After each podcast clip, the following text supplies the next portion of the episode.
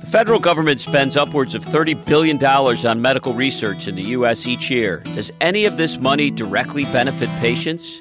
You're listening to ReachMD XM157, the channel for medical professionals. Welcome to the Clinicians Roundtable. I'm your host, attorney and Dr. Bruce Bloom, President Chief Science Officer of Partnership for Cures, a nonprofit that drives cures to patients through repurposing current therapies for new uses. And my guest is Dr. Richard J. Boxer, Chief Science Officer of Vancerta Incorporated and Clinical Professor of Surgery and Urology at the University of Wisconsin Madison, and Clinical Professor of both Family and Community Medicine and Health Policy at the Medical College of Wisconsin in Milwaukee. Dr. Boxer and I are discussing his concept of a public private enterprise to drive cures to patients called the American Center for Cures. Dr. Boxer, welcome to Reach MD. Well, thank you very much. I appreciate the opportunity of speaking to you and look forward to a rousing discussion. So, briefly explain to our listeners what the American Center for Cures will be and how it's different from our current approach to medical research. The American Center for Cures will be a new facility within the National Institutes of Health, which will bring to the American people, indeed to humanity, the discoveries that have been made through the basic science of the NIH and universities around the world.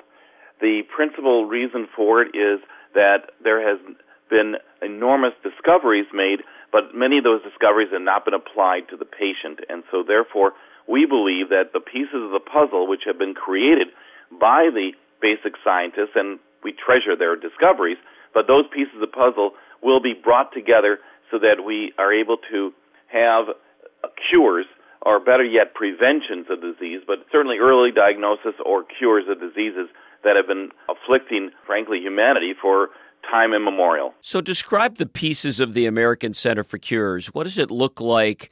and how is it organized? Well, the American Center for Cures will be a well funded organization, a center within the National Institutes of Health, but it'll be separate from the National Institutes of Health in its budget, and the director of the Cures Center um, we'll call them the directors of cures, DOC, DOC, but the American Center for Cures will have its director appointed by the president rather than appointed by the National Institutes of Health director or the secretary of HHS. The reason is that we want to have as much independence as possible, and also we want to bring to bear the office of the President of the United States and have the entire federal government really committed to this concept. Within the American Center for Cures, there will be several divisions.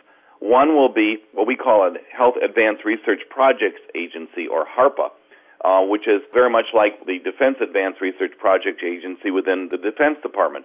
It'll be a high risk, high opportunity research facility which will be looking for answers to diseases or questions posed by a Cures Council. The Cures Council will be consisting of great Americans who are creative or entrepreneurial, scientists, Nobel laureates, presidents of medical schools, agency heads for research facilities, and these people will decide which three or four diseases at a time will be approached and will be focused upon. This is mission driven research as opposed to curiosity driven research, which is what is the standard within the National Institutes of Health and universities. This will be completely different and will focus their, their energy upon the separate diseases that are chosen.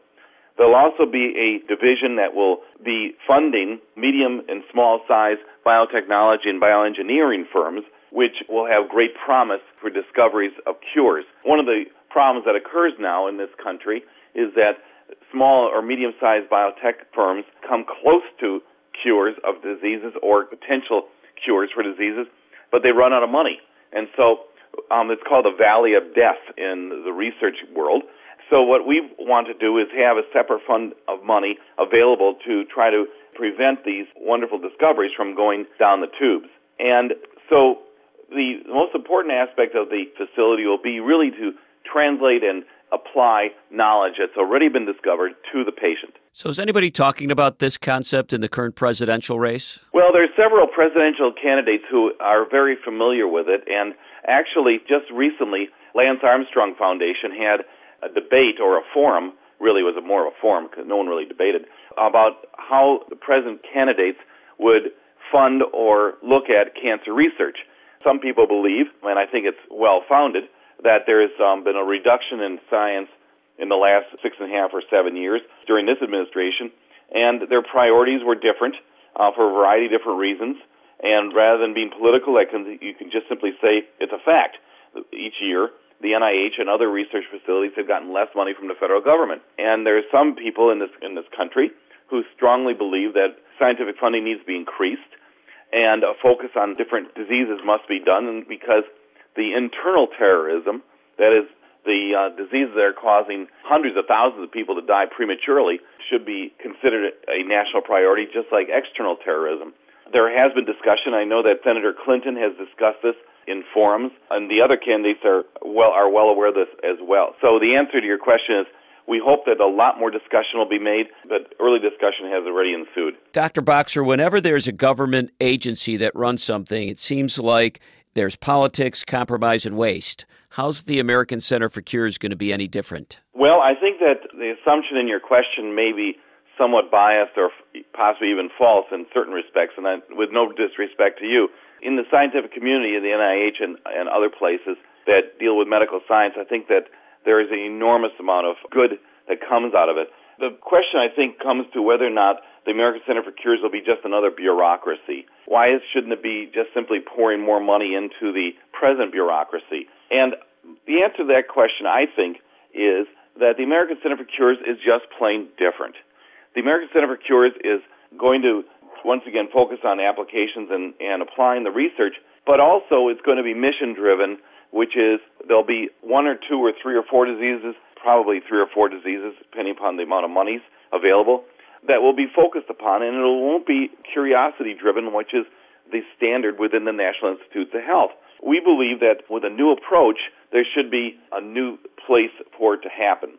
I've heard from dozens and dozens of scientists, Nobel laureates, who, who said that if they had an opportunity to create a method by which we would find preventions or cures of diseases, they would never create the National Institutes of Health the way it is now. And the reason is that it, in the NIH started really several hundred years ago, but in its fetal development. But recently, in the last 50 years, it was excellent for what it wanted to do at the time. But the things have changed, just like things have changed in so many other ways in science and the social environment. And so putting more money into an old bureaucracy for a new idea is we think a bad idea. We think that there needs to be a new way of doing things and a new approach, and that would require new environment, a new culture for science and research. So we believe that there will be less waste and more focus if we have a new agency, a new center for, for cures. So our listeners know what legislators are supportive of the American Center for Cures? Well, the American Center for Cures Act was brought to the Senate floor by Senators Joseph Lieberman and Tom Carper on the Democratic side, Thad Cochran of Missis- uh, Carper's from Delaware, Senator Thad Cochran from uh, Mississippi, and Senator Kay Bailey Hutchison from Texas. So it was bipartisan approach to a um, bipartisan problem, which is disease. Obviously, disease knows no party line blue states, red states, males, females, any, every different religion. And that's one of the most important things about legislation for health, which is it, it should be bipartisan because it is a bipartisan problem. It, there should not be any politics within health research or curing diseases. This is this is an American problem, and we have to have an American answer. So, what happened when it was introduced? How come it didn't become reality the first time? Well, to begin with, I was told that um, it is extraordinarily unusual for a couple of people who are not extremely well funded through organizations or through the political process to get legislation introduced to begin with. There's a process, and it takes sometimes two or three times before bills will be not just introduced but passed. And then there's not only does the bill have to be authorized, that is, uh, made into law, it also has to be appropriated, that is, monies have to be placed into it. And that's two separate processes. I'm learning a lot um, about this and unfortunately, it's frustrating for a person like myself who's surgeon, and you know, because surgeons have the personality that they see a problem and they want to take care of it, cut it out, cure it, do whatever.